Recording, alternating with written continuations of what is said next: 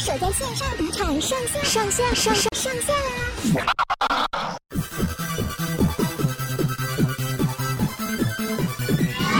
好的，欢迎收听这一集的东京热吗？我是杨咩咩，然后现在跟我一起在线上的是，哦，有点收不回来，刚刚讲了一个烂笑话，笑到现在。哦，我的光头，大好。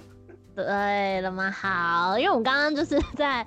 正式开场之前讲了一个烂笑话，所以光头现在还正在怀念缅怀那个滋味。成年之后笑点真的是越来越高了。你成年很久了哎。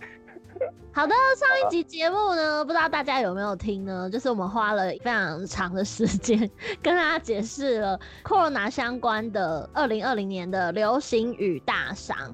那在这边呢，再跟大家简单的回顾一下冠军年度大赏呢。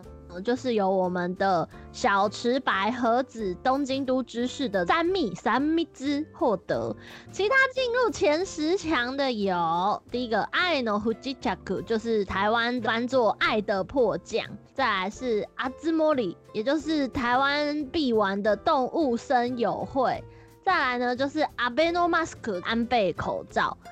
然后阿玛比耶，传说中可以终结疫情的日本妖怪阿玛比埃。再来呢是 online 吼尼拉拉，就是 online 什么什么，比如说什么呃线上课程啊，远距开会啊，就是 online 什么什么。再来呢就是我们今天终于要聊到的，也是光头的重头戏。这个呢，相信不管是在日本或是在台湾，都有被这一股风潮给延烧到，可以说是二零二零年下半年最当红的人气动画也不为过。那就是我们的《鬼灭之刃》Kimetsu no Yaiba。哎、欸，对，《鬼灭之刃》很红哎，不过它是那个啊，其实是二零一八年开始出的漫画了。所以你是说两年前其实漫画就已经出来了？对啊，但是他那时候也算是，我不知道算不算是 Jump 的台柱之一啦，但是。确实在 Jump 上面看到的时候，觉得蛮惊艳的。然后你那时候不会觉得他画风很很乱、很潦草？不瞒您说，烂透了。哎喂，他的构图很很乱，讲错了，就是他的那个动线很乱。什么动线？就阅读顺序的动线哦、喔？不是，就是他那个动作的动线。鬼灭之刃大家知道都是拿刀砍嘛。嗯，那他刀挥下去的时候，以往别人画的时候，他的刀会有个弧度，然后它会有线条，会有速度线。但鬼面不是那样，鬼面是刀是弯曲的，所以有时候他的画法会让你不知道那个动作是从哪里到哪里。哦，所以他是画曲线是不是？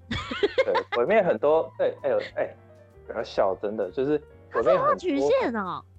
对，鬼面很多动作都是曲线。那你怎么知道它没有那种利落的感觉？其实还是会有，看久了你就看得出来。不过一开始其实是大家最先注意到，其实他画人的方面并没有非常的感觉，现在主流日系这么的利落。哦，啊、那现在动画看到的《鬼灭之刃》的这个画风嘞，被动画救了。哎、欸，现在日本有有一种创作者是这样，像那个菅田创老师也是这样，就是《进击的巨人》也是这样。嗯他原画画的是丑啊，就 是你根本分不清楚谁是谁，真的，一开始有时候还会把艾伦跟那个三笠搞错，因为同样是黑发的，然后造型假设说很像的话，你根本不知道谁是谁。因为后来出动画，动画帮他美化之后，加上动画不需要速度线条嘛，嗯，动画就就有人帮他们唱那个主题曲，哇，那就很热血，直接就爆红。原来如此，这让我想起。我小时候看的《美少女战士》也是这样，漫画的风格跟动画风格也是完全不一样。可是我必须说，那个五内直子他的作画的方式都还算是扎实。你看《鬼灭》真的有时候会看到昏倒，你知道吗？因为他……哎、欸，那我问你哦、喔，因为你是有看漫画的人，嗯、因为我觉得《鬼灭》真正红是因为动画化，大概就是从去年开始吧，然后到今年把它。变成电影版之后，砰，就又一波大爆红。所以你从你看了漫画，然后再到动画逐渐加温，到现在电影整个大爆红的这整个阶段，你自己坦白说，你有没有吓到？我算有哎、欸，因为因为我那时候看《鬼灭》，其实也是那个时候二零一八年哦、喔，从嗯二零一六或二零一五年开始左右了，那个时期开始出现一大堆异世界题材。他们从轻小说开始改编成漫画，改编成电影的这种作品太多，然后其中一两部有关于异世界转生的题材很红之后，大家疯狂开始写，疯狂开始画异世界转生。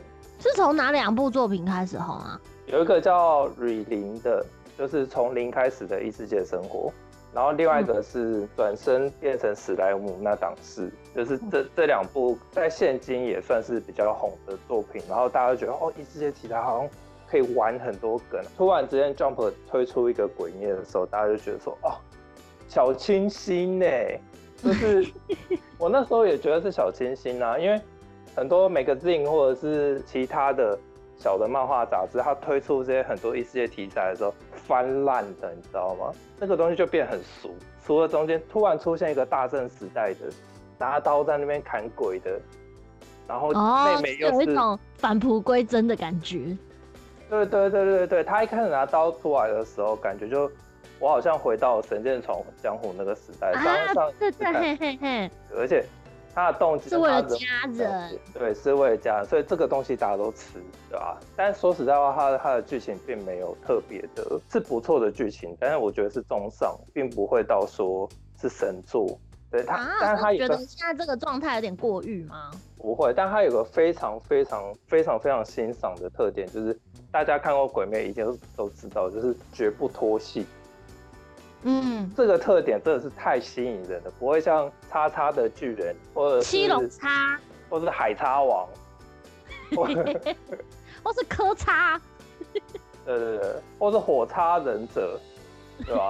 他们中间都会有一些脱戏的状况发生，因为集英社都会想要去收那个销量嘛。再再来就是他们画那个蓝图的时候，原本老师会拿来做别传的东西。他们也有些也会再加进原作里面去做，就是让他的故事稍微长一点。嗯、但是鬼灭不是，我我我猜他那个是以各位不要泡我，嗯、就是我猜他那个是以电影的创作的方式，就是整套先想好，然后他就他就直接就推进到哪里就推进到哪里。哎、欸，这这见好就收很难呢。对啊，见好就收真的非常难啊。虽然它的内容其实乍看之下。就是你用两句话形容，你就会觉得很像乡土剧的东西。然后就是我要救我妹妹，所以我去，所以我去砍鬼，然后就是很老梗嘛。嗯、但是他画的方式就是加一些新的概念进去，就是焕然一新，小清新呐。我其实你知道，日本现在就是票房已经突破两百亿了嘛，就是直逼《神隐少女》了。然后很多人就开始讲说：“哎呦，感觉一定有机会可以干掉吉普力爷爷这样。”但是。我老实说，我其实真的我还没有办法感觉到鬼灭的威力耶，因为我动画才看到第五集，有没有超前面，根本就应该是还没看到核心，所以我就只是一直处在这个地方，然后感受到这所有的现象在延烧，但是我自己个人非常冷感，然后我就觉得糟糕，我现在是，应该要急起直追，不然可能就会重蹈覆辙，就是像哈利波特现象一样。其实还好，我我自己认为这跟疫情也有点关系啊，大家。闷在家里面都会想要找一些东西来看。当一片市场都是腐烂的东西的时候，鬼灭就显得特别珍贵啊。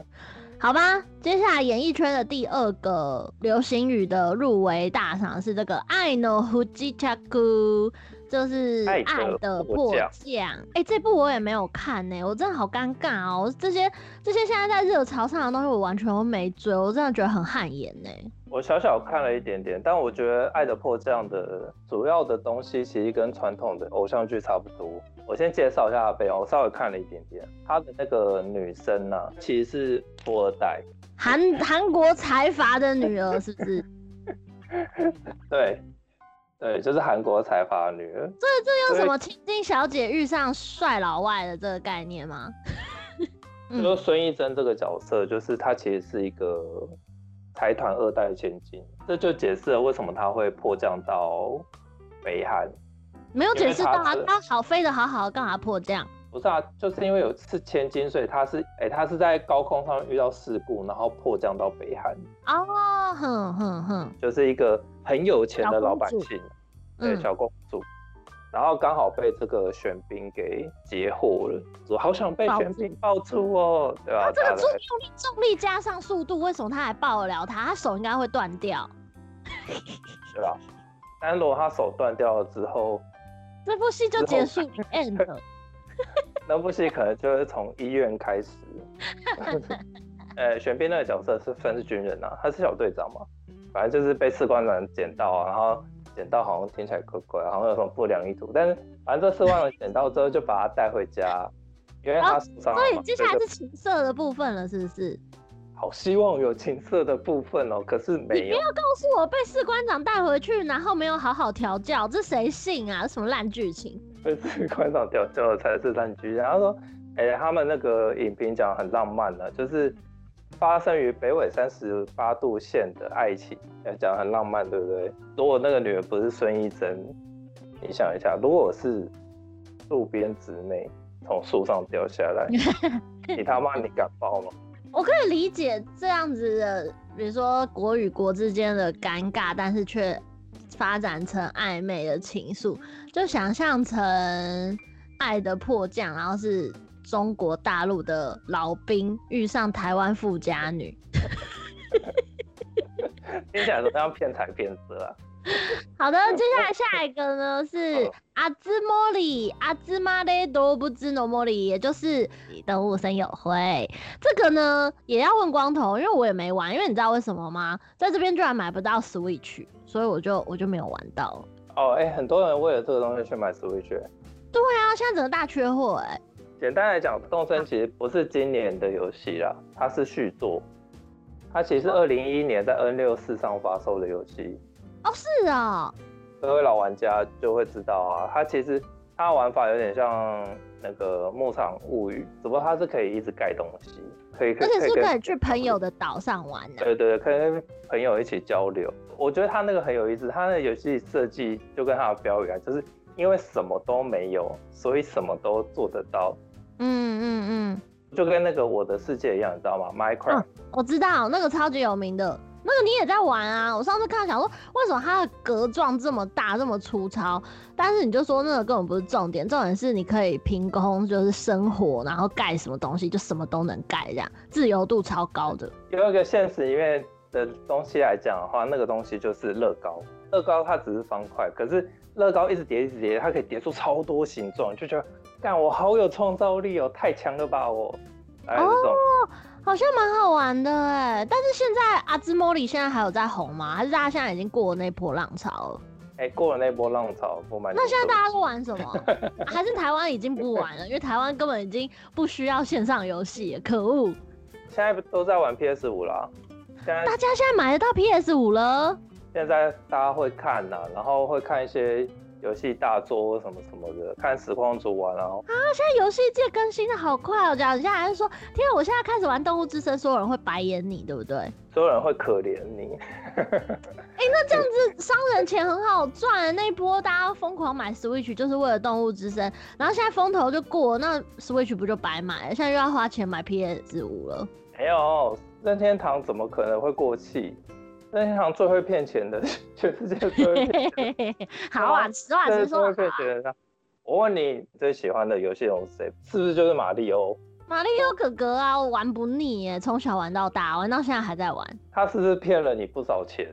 就算骗了我全家青春，对吧？哎、你是一个外向的，你是户外的人，连你都迷马里欧，你就知道任天堂到底骗了我们多少青春，对吧？所以那个东西不会过时啊，只是说。他那个游戏会一直换啊，明年一定又是另一番气象了。哦，好，那这样讲起来的话，我觉得阿兹莫里现在就是列为这个流行语大赏里面，其实显得有些过气了。毕竟他是回顾整年度嘛，那只能感受到这个世态炎凉，娱乐界、动玩界的风潮实在是瞬息万变。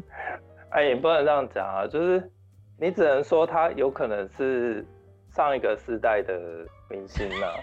已经是上个世代，他在半年前呢，天哪！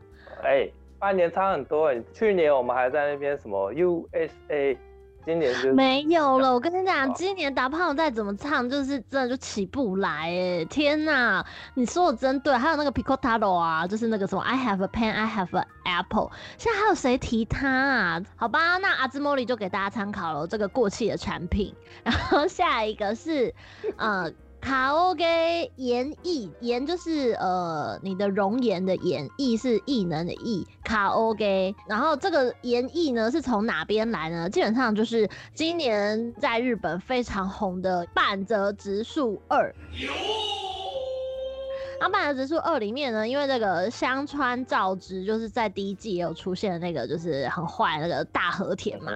然后对，因为他就是跟半泽直树就讲说おしまいです，然后就讲什么什么什么おんかえしです之类的，就是有一些经典名言就是有出现，然后加上因为香川照之他本来就是演技派嘛，然后加上半泽直树里面有就是用了非常多的歌舞伎的演员，所以这种你知道充满压迫力的演技，然后那个眼神会把你看穿，然后瞪穿那个镜头荧幕的那种那种演技力。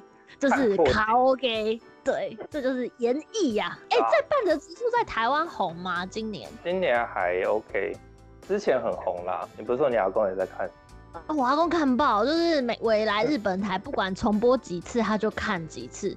但是今年在日本就是还是有红，而且我觉得红的除了这个卡拉 OK 之外，重点就是伴着直树的老婆就是上户彩，那时候就是在最后一集的时候，就是有跟他说一段话，那段话就是在日本造成非常大的讨论，就是因为半泽直树就是有点像是已经被迫走投无路了，只要最后这个状况没有好好改善的话，他可能就要被迫离职什么的，上户彩就抱着。他，然后就跟他说：“你已经很努力了哦，不用努力也没有关系哦，大不了就是离职什么的，你可以不用这么努力。”哎，那一段话真的是收视率最高点，因为全日本的人都被疗愈了，大家就觉得那些话好像仿佛都在对我们自己讲，就是生活已经很痛苦了，其实有时候不用这么努力也没有关系哦。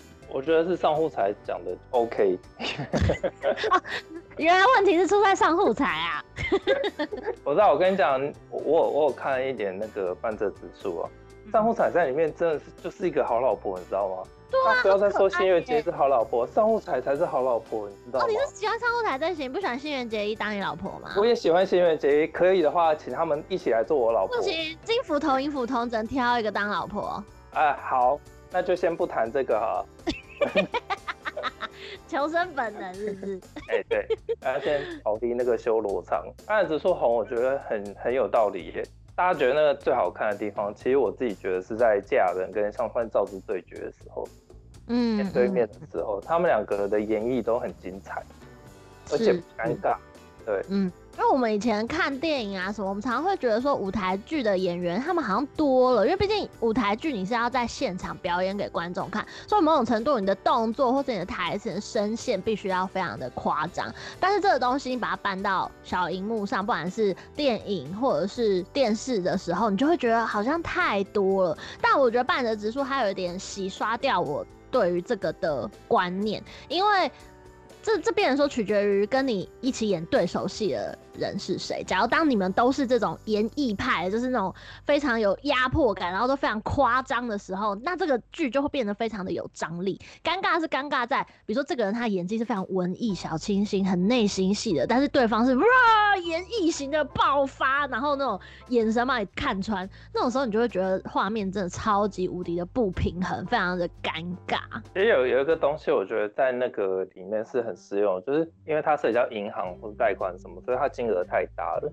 大家对于那个东西生活的压力其实是非常清楚的，所以当堺雅人出现的时候，你并不会觉得特别。你有发现他他的演绎并不是常常一直出现，他不是一直重复出现，嗯，他是随着剧情的高跌起伏到最高点的时候才会蹦出来。对，所以。他饰演的这个角色最有张力的地方，其实不是他之后演绎的爆发，而是他之前的忍耐。他之前的忍耐非常好，所以他到他爆发的时候，你会觉得说，但他真的忍不住了吧？所以他才会有这种反应，你就会觉得那很自然。而且我觉得半泽直树之所以在日本造成爆红，也是因为就像你刚才讲的那个前面忍耐的过程吧。因为日本人其实是一个非常忍耐、非常。我们的一个民族，所以不管是要符合这个空气呀，要读懂这个空气，然后以和为贵也好，即使你自己心里有不同的想法，你都会为了大局着想，把自己的话给吞进去。所以我觉得某种程度，日本人他们在看这部片的时候，他会把自己投射进半泽直树前面的忍耐的过程。但是日本人在现实生活中，你没有办法爆发，但半泽直树他利用他的演技去帮说全日本人出了那口气。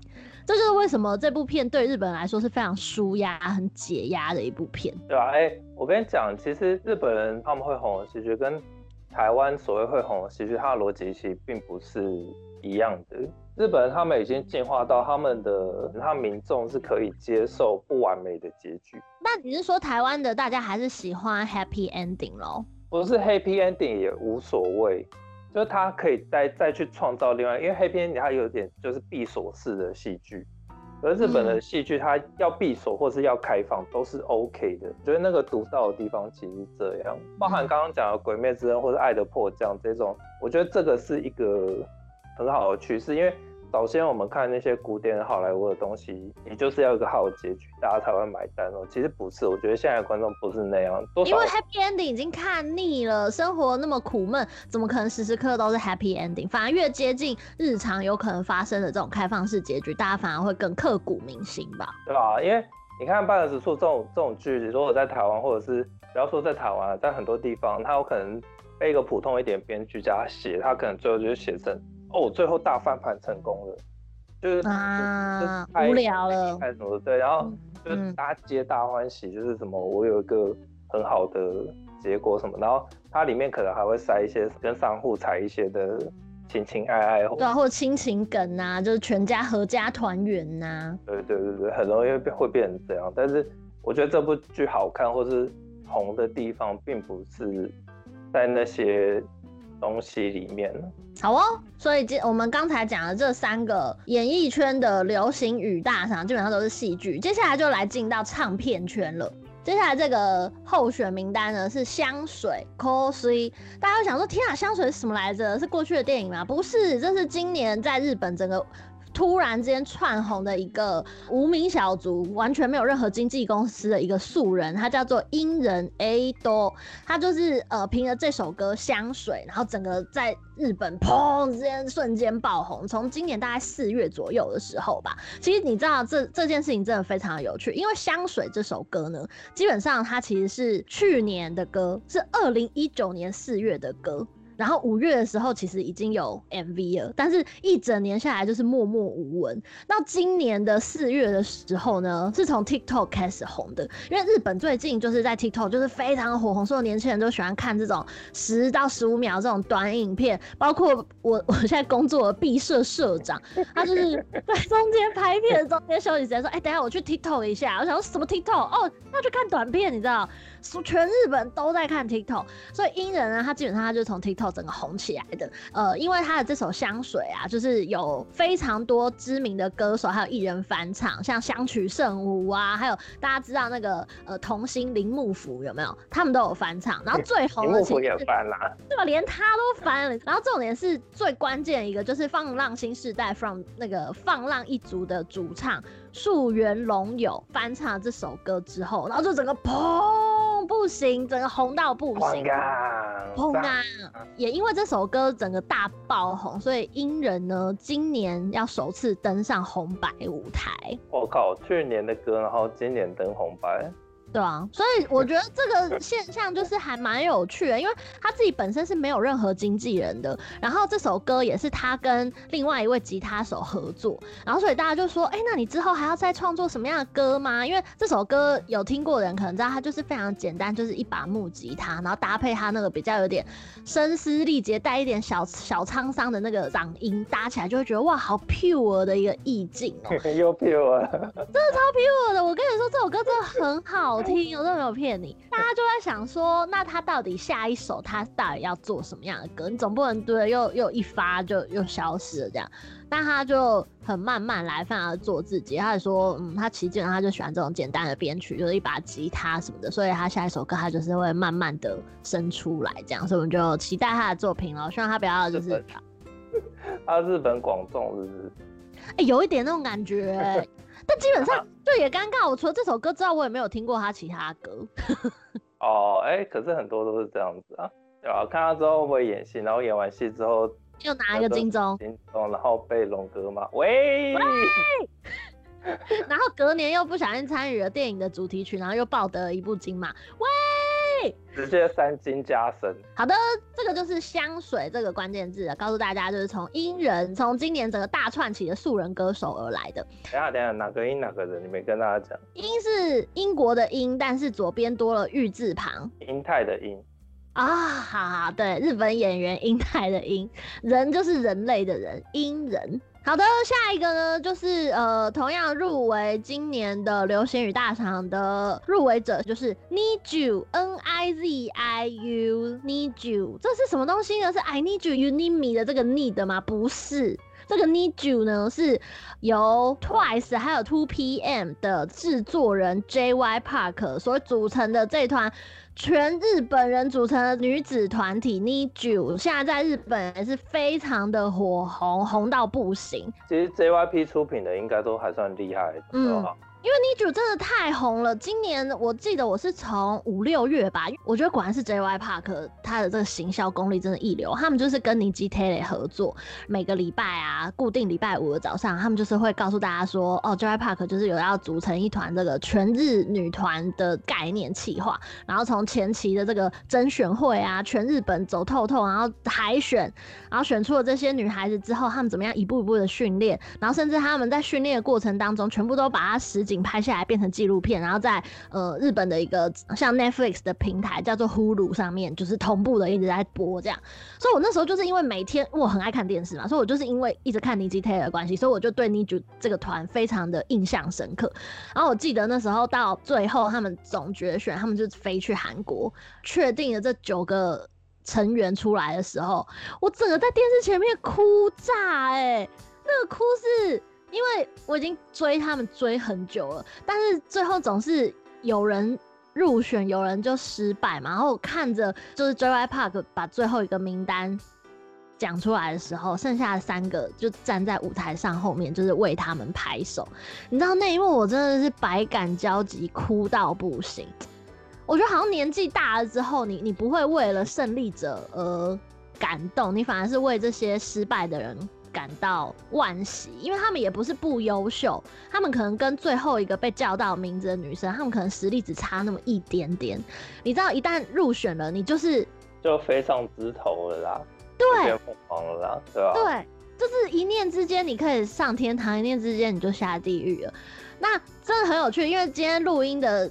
呃，当天也就是十二月三号呢，今天刚好是 NIZHU 正式出道的日子。我想说，哈，现在才出道啊？对，你知道他们就是、嗯、就是这样在搞的。前面就是先弄一首什么第一首的那个出道单曲，有没有？就是 Make You Happy 这首歌呢，现在已经突破一亿七千万的观看人次了。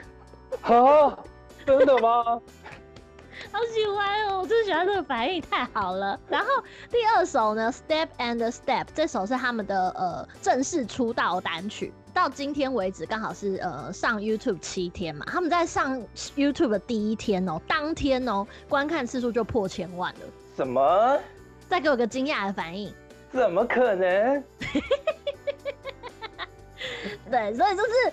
大家就可以想见这个女子团他们在日本火红的程度，因为日本虽然自己也有自家产的偶像女子团体，像什么 AKB 啦，或是乃木坂啊这一系列之流，但是我觉得日本已经渐渐的开始喜欢像韩国这种比较性感、比较野艳的女生了。所以日本这种早期遗传流传下来这种比较偏可爱，然后无害的这种单纯感觉，已经渐渐有点，你知道市场就被瓜分掉了。那 nijiu 就是。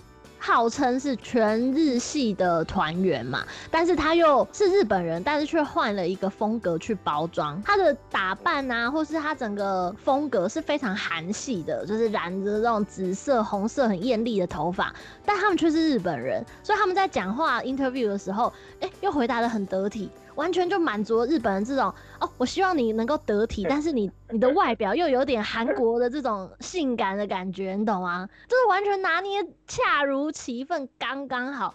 所以 NIZU 现在在日本整个造成一股大旋风。哎、欸，其实这个东西好像渐渐都有都有在做啊，就是韩团去日本也不是第一次。但我必须说。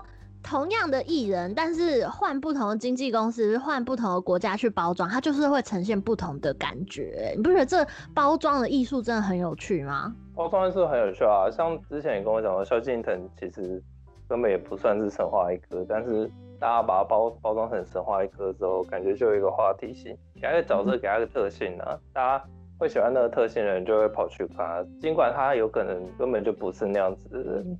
可是这点我就会很质疑耶，因为像现在不管是 YouTube 或者是 Podcast 也好，我们都是很强调个人魅力的自媒体形态越来越多。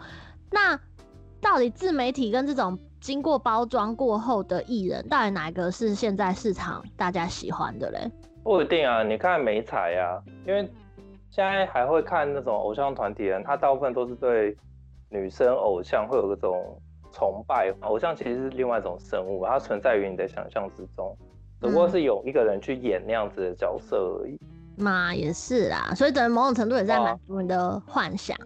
我跟你讲这件事情，就是其其实大家其实也都知道，你讲给那些宅男听，那个道道理宅男都懂，啊，但他们不会相信说他们的偶像是那样子，他们宁愿相信就是他就是真的是他包装起来的样子，对吧？因为现在越来越难分了嘛，很多人他。不想给你看的时候，他他就是真的完全就不会给你看。那有时候你们在看他什么漏网镜头什么什么，看那故意拍的好不好？我以前也拍过啊。哎呦，对，你要骗谁？就是漏网镜头，他一定知道在拍。机器这么大一个，只是故意要拍漏网镜头的风格的影片。你看，大家都会觉得说啊，偶像很怎么样怎么样，大家很喜欢这种。你看，把他拉向神坛之后，哎、欸，这种女子团，不要讲 AKB 啊，女子团体。近年来多少人下海去拍 A 片？好啦，所以总而言之呢，这个就是 NIZU N I Z I U，就是现在在日本非常火红的女子团体，也就是 J.Y. Park 旗下的新的女子团体。那今年呢，同样跟樱仁一样，今年也要站上红白了，所以大家就敬请期待，看他们这种一群，你看才十七十八，最年长也可能才二十几岁吧，非常年轻、非常嫩的一群女孩们，在舞台上怎么唱唱跳跳。今年就是锁定红白就知道啦。好的，下一个呃，今年的流行语大赏的入围名单就是 Who 呼啊酱，呼啊酱可能台湾的大家可能也不太熟悉，但是。身在日本的我呢，每天看电视，每天就是不管转到哪个频道，就会看到 Hua 酱。她是一个什么样子的女生呢？基本上她是一个特殊打扮，就是不管一年四季，不管是春天、夏天、秋天、冬天，她都只穿。非常艳丽的颜色的那种紧身上衣，然后就是背心型的，然后下半身就是穿那种短裙，就是那种塑胶材质的短裙，然后头发就绑两根那个鞭炮头啊，然后上面就是夹很多七彩的发夹，然后绑一些七彩颜色的那种橡皮筋，整个就是非常活泼、很跳的一个女生啊。但是因为大家知道日本的偶像男生就是一定要俊帅俊美嘛，啊女生就是要这样温柔婉约，就是有一个既定的公式，但是。话讲了，很多人就去分析说他为什么会在今年整个特别红呢？就是因为他的人格特质有点像是跨越了男女，他变成他走的是这种小动物型的这种很活泼，然后非常的友善，然后走在路上随便跟一个路人就可以哇称兄道弟，然后跟他们一起跳舞啊，一起做一些很疯狂的事情，大家就觉得天哪，话讲也。太有亲和力了吧，然后完全没有偶包，就是一个很很疯，然后很可爱的一个女生。所以她经营的两个 YouTube 频道，一个是 Who 啊讲 TV，跟一个 Who 啊讲 Flex，就好像 Netflix 的 Flex 嘛，Hua 酱 Flex。然后 Hua 酱 TV 呢，这个 YouTube 频道呢，基本上就是呃他自己手上手持的那个手机，然后就走在路上，然后随便跟街头人搭讪，然后可能偶尔会一起玩啊，偶尔就一起在路上。干嘛做一些蠢事这样？他就是从这个频道整个啪大爆红。然后 Hua 酱 Flex 呢，这个频道呢是他后来之后才经营的。那这个就比较是偏向他可能上完节目的通告之后的一些幕后，他可能就是啊整个非常的疲累，他再也不用装那个啊永远 always ganky 的那个 Hua 酱，他可能就会说哦，我刚才那个通告干，我刚刚在讲一个很白痴的话，那个梗我没接到，或者是哦我跟你说刚刚那个什么什么是假的，你懂吗？就是他去变相的去拆穿。对对对对对，非常老实，然后去拆穿那个他刚刚在电视台或者刚刚在广播通告的时候，他觉得那个做的不好，或者那个很很很烂、很假的这一面，所以这两个频道就非常非常的红。那也因为他其实过去呢，曾经是很多经纪公司旗下的艺人，但是也因为一些可能就是调性不合啦，或者什么的。他就都都离开，所以他现在就是一个自由业者，你知道，就是因为没有包袱，所以他就很敢做自己。所以我觉得这变相也是一个素人经济反扑回传媒的一个很成功的案例。对啊，大家讲的就是现在自媒体都是都是这样嘛，就是你的意见变得好像变得很重要。嗯，每个人都是这样。嗯、大家看习惯那些传媒的那些就传统经纪公司包装很好的艺人，你偶尔也会想要看看。真诚的素人吗？你就是每天都吃外面的食物，三餐都大鱼大肉，偶尔会想要想念妈妈煮的炸酱面啊。对啊，妈妈是对。所以就非常推荐大家，假如是呃很喜欢日本演艺圈动态，很喜欢日本这种呃搞笑艺人文化的话，就建议你们一定要去追 Who 啊奖。Who 啊是这个卡塔卡纳，就是 Who 啊，然后酱就是阿莫酱那个你们很可爱叫一个谁谁谁的那个奖。Who 啊酱，大家就可以搜寻。就 YouTube 搜寻就会知道，她真的是一个很讨人喜欢的一个女孩。好的，到目前为止呢，我们把演艺圈的这个流行语大赏入围名单全部都讲解过了。接下来呢，就要进入到我们的文化圈跟社会现象的关键字啊。一定有听众觉得啊，哑巴无聊了，无聊那一趴。无聊了，大家要转台是？我跟你讲，精彩才要来了。会吗？我也不知道。好啊，剩三个啊，大家按耐性子把它听完。第一个是 AI Koi，Koi 就是超越，超越 AI 的意思，AI Koi。这个的背后的意义到底是什么嘞？就基本上是在今年的六月二十八号呢，在日本就是有举行了一场呃降旗比赛。那降棋比赛呢，这一场呢就是由我们的藤井聪太哦，非常非常的年轻的一位棋手，然后那时候对上了是棋圣渡边明。然后在这场战局当中嘞，因为这个藤井聪太他就是考虑了二十三分钟，哎、欸，我不知道降棋是可以想这么久，是不是？都可以。啊，下棋就本来就是有个名称叫长考啊。那你会不会考虑到过了八小时，全部人都睡着，你还没下那一手棋啊？不会到八小时啊，因为骑士的那个脑子也是会有衰竭的，对吧？好，我反正我先把这个讲完好了。然后他就是。考虑陷入苦思，考虑了二十三分钟，哇，时间滴答滴答的过了，到底藤井聪太选手他下一手到底要怎么下呢？所有人都屏息以待，摄影大哥也已经睡着了，出去抽了个烟。这时候，这时候他喝了一口水。喝水喂，对，摄影大哥。没事没事，我 我看大家太紧张了，缓和气氛呐。对，好，时间又滴答滴答的过，哦，终于来到第二三分了。藤井聪太选手，他的手终于动啦，就是这么一下的这一个手指，这个这一指，据说他插进了鼻孔，不是？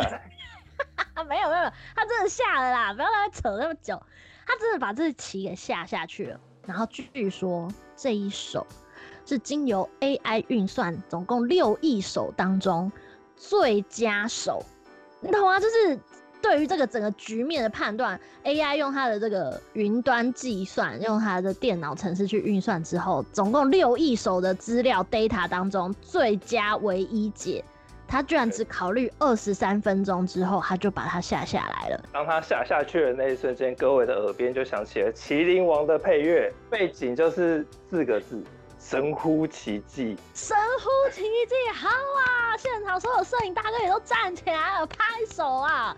所以就是因为这一首，这个六亿首分之一最好的一首，所以就被大家称呼：天啊，藤井。选手果然是超越 AI 的男子，所以才会出现了这个流行语 AI Koi，神之一手啦。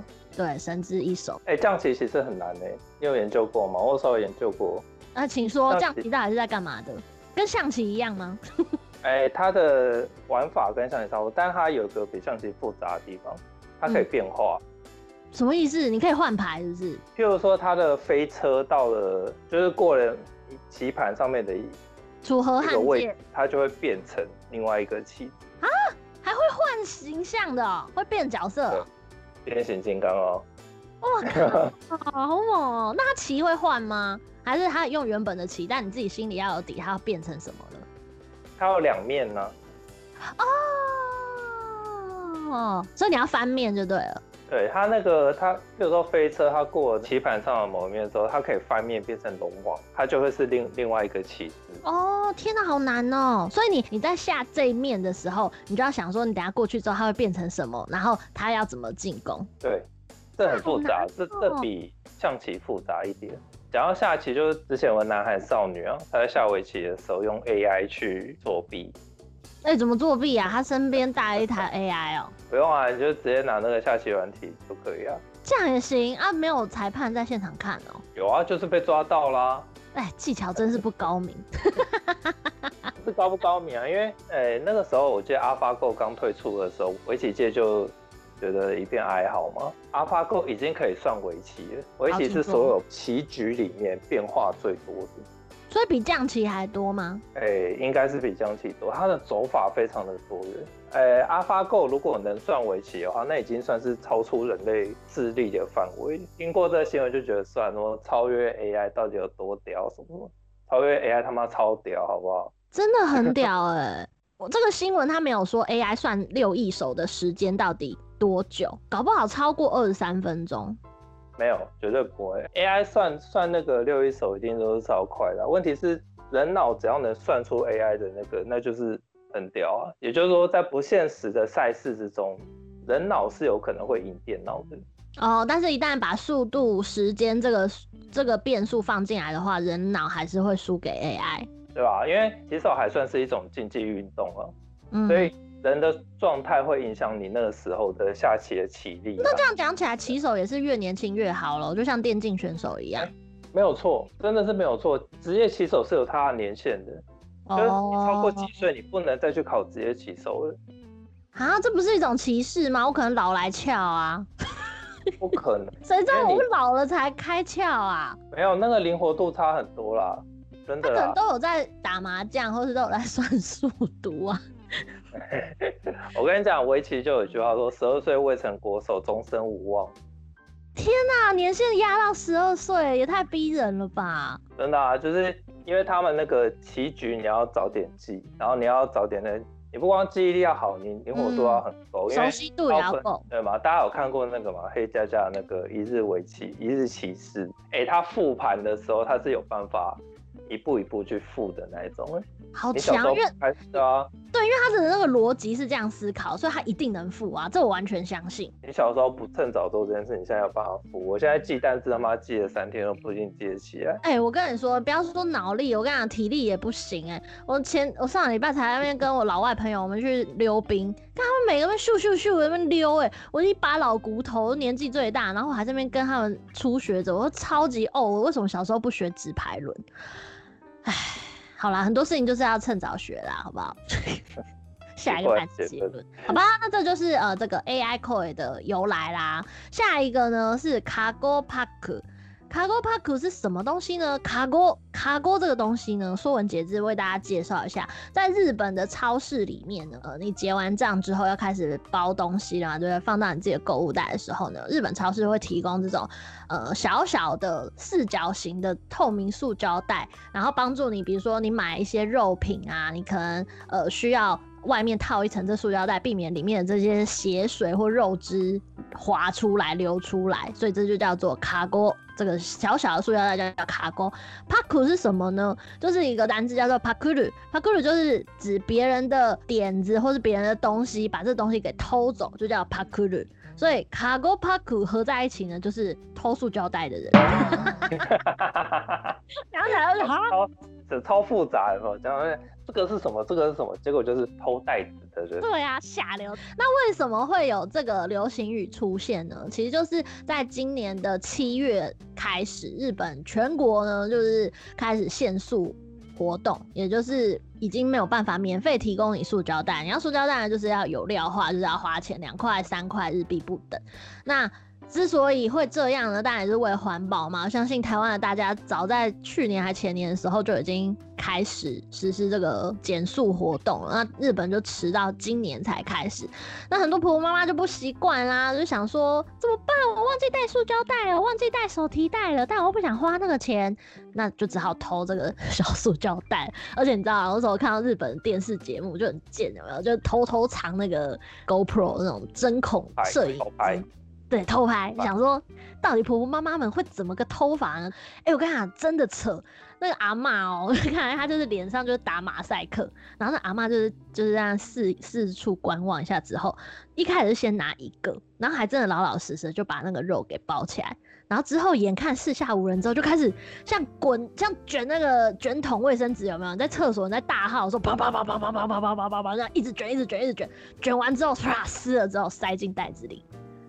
然 后，因为他的那个针孔摄影机另一端就是连接主持人嘛，主持人说啊抓到抓到，然后就 立刻搞跟真情连线一样冲去现场，阿嬷吓歪，阿妈就哎，偷塑胶袋的人哔哔，没有没有没有，我跟你讲，日本人就是很贱的，然后就先说，哎、欸，你刚刚买了些什么？阿嬷就想说，哦，我刚刚买了些什么什么什么，然后说，哦，那可以借我们看一下你的袋子吗？阿嬷说，哎、欸，不方便呢、欸。他说：“你刚刚其实偷了一些塑胶袋，对不对？”然后阿妈说：“没有啊，你在说什么啊？”然后说：“那你借我们看一下你袋子好不好？”然后阿妈说：“啊，好啦，我是有拿几个。”然后 主人就说：“哦，那你拿几个？”说：“大概五六个吧。”然后这时候字幕就上，明明就拿了一整卷。我觉得阿妈事后看到这一集节目会气死，你居然表我。对，就是这个由来了，所以呢，我觉得也可能是那一阵子吧，因为今年七月才刚开始，所以很多婆婆妈妈，甚至连我自己，有时候就啊，对哈，已经没有提供塑胶袋，就还是会有点不习惯。但现在我觉得已经经过半年多，日本人也现在已经开始渐渐就是有什么 My Bag 啊，或者是呃路上其实去买东西什么，就很容易可以看到这种折叠的这种布袋嘛，就开始在卖了。渐渐这状况应该是会越来越。好啦，好吧，那这就是这个 cargo park 单字的由来。最后一个呢，应该不只是日本，应该是连台湾、全世界，甚至美国，尤其是美国都非常有感的流行语，就是 BLM 运动 （Black Lives Matter） 运动，黑人珍贵运动。对哦，你们叫做黑人珍贵运动是不是？没有啦，我自己取的啦。黑人珍惜黑人运动，应该是黑人的命也是命运动。对，那这个相信就不用特别解释啦，应该大家都都知道这是这个由来是什么。但是我是想要跟光头聊的是关于温度差这件事情，因为在。美国吧，就是你会觉得哇，非常激进，对对，他们说对，Black Lives Matter，他们就觉得非常重要，然后不要种族歧视，巴拉巴拉。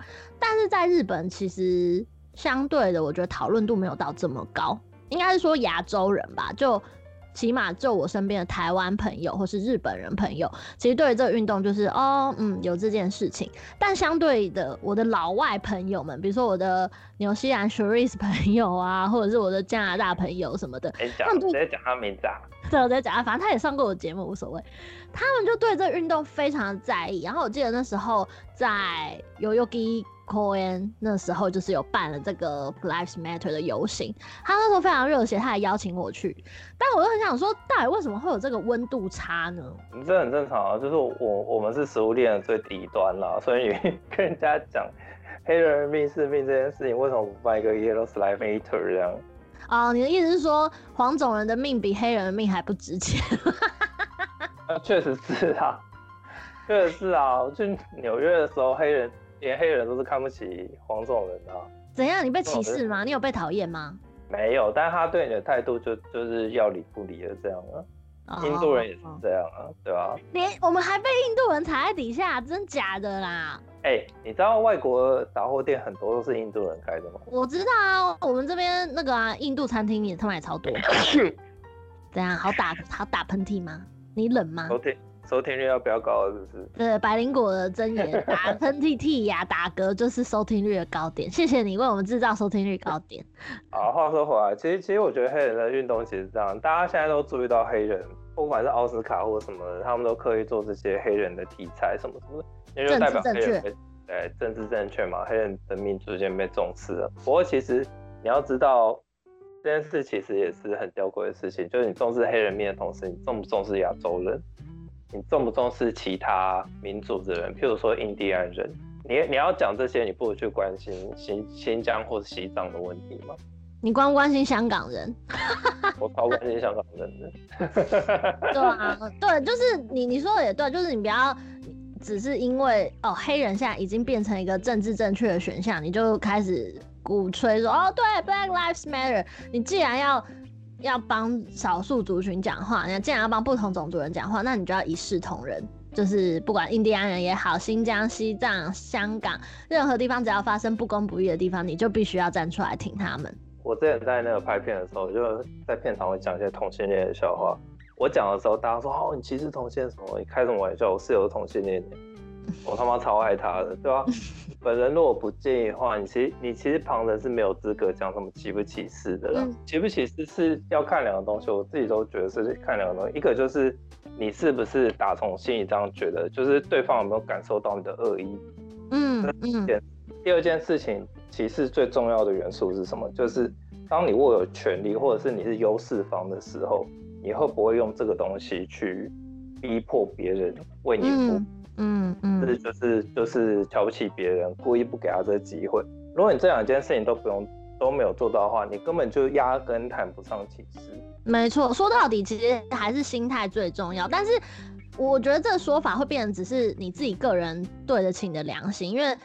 说者无心，听者有意啊！所以，我们虽然没有抱持着这样子心态跟想法，但是往往你不会知道听的人他们会有什么样的感觉。所以，可能在处理这样子的议题上，大家都还是小心至上。其实他们不会希望你把他们当成特别的存在，那也是一种歧视。因为你会觉得他就是弱势，所以你相对要多照顾他。那不就是同情吗？嗯。有些人他。并不见得需要这个同情，有些人需要嘛，但有些人不需要啊。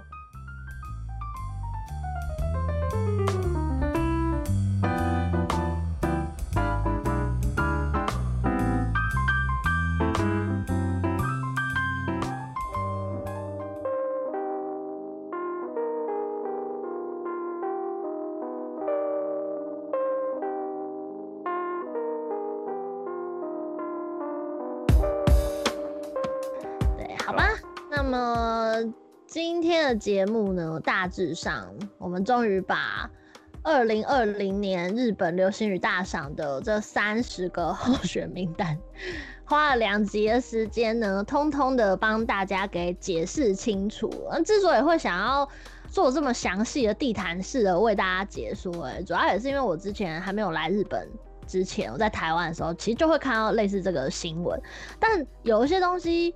人在台湾就不太知道这个东西它是什么意思，就算去查了，但也没有办法理解它的来龙去脉。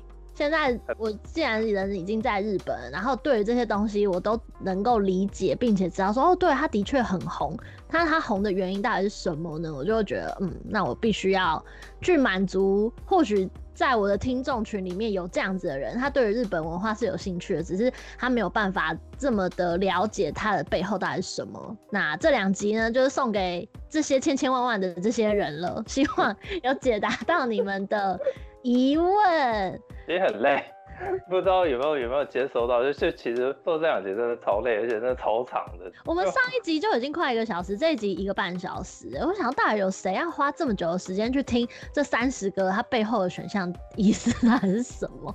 你愿意听，我都觉得你是真的对日本很有兴趣的人。哇，真的是勇者哎！那最后的节目最后的最后呢，我跟光头就要来预测明年二零二一年的流行语可能会跟什么有关。光头，你要先吗？其他的东西我不是很确定啊，因为疫情到明年也不一定是能够消除嘛。但我很确定今年有个遗珠之憾，在十二十一月底的时候发生，但是大家可能没人来得及排进去，就是 PS 五。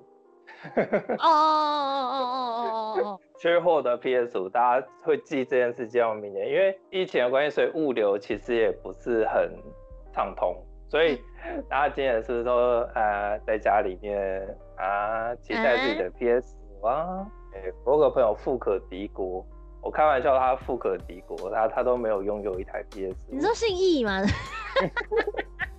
欸、偷爆料啊，王八蛋嘞！连他都没有了，天啊！那现在有 PS 五的人真的是金字塔顶尖中的小米粒耶，天之骄子啊！OK，所以光头觉得是跟 PS 五有关，我觉得是家庭娱乐啦，还有就是如果不信明年冬奥在。对啊，大家还要不要比啊？讲掉哎，因为我要讲的就是东京奥运啊。现在日本政府就是还是信誓旦旦，很希望可以明年还是要如期举办，因为毕竟你知道，再不办的话，日本可能整个经济就崩溃了吧，就整个宣布破产，经济真的不就不行了。所以我觉得明年还是会如期的举办，只是大家可以玩味一下，就是明年虽然有可能会如期举办，但现场会不会有观众呢？就不知道啦。到时候一言再言，最后我们就实现一个愿望，说大家最深层的愿望就是世足赛跟冬奥一起办。哦，干，真的，二零二二年世足赛耶！对，对，我们终于同步了，祝福他，好不好？我们就等着看明年二零二一东京奥运能不能如期举行。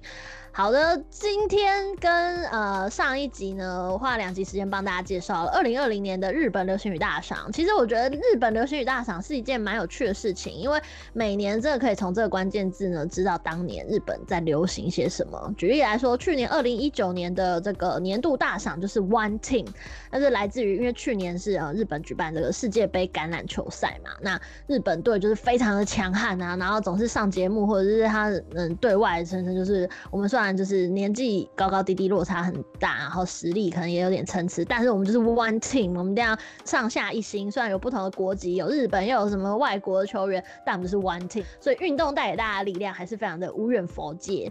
那好吧，我们就期待明年的流行语，希望是一些正面积极的，不要像今年一样全部都是跟 Corona 有关，讲起来都很心酸。啊，好啦，那今天谢谢光头喽。然后大家只要对这这两集这一集节目内容有任何的疑问，或是有任何的想法，想要跟我们一起讨论的话呢，欢迎在脸书粉丝专页上面搜寻杨咩咩的 On Air Channel，或者是节目官方的 IG 账号，就只要搜寻东京热吗，那就会有 Y 边为大家解答，然后时不时更新一下上面的近况喽。那就先这样啦，这集就先这样喽，拜拜。好，拜拜。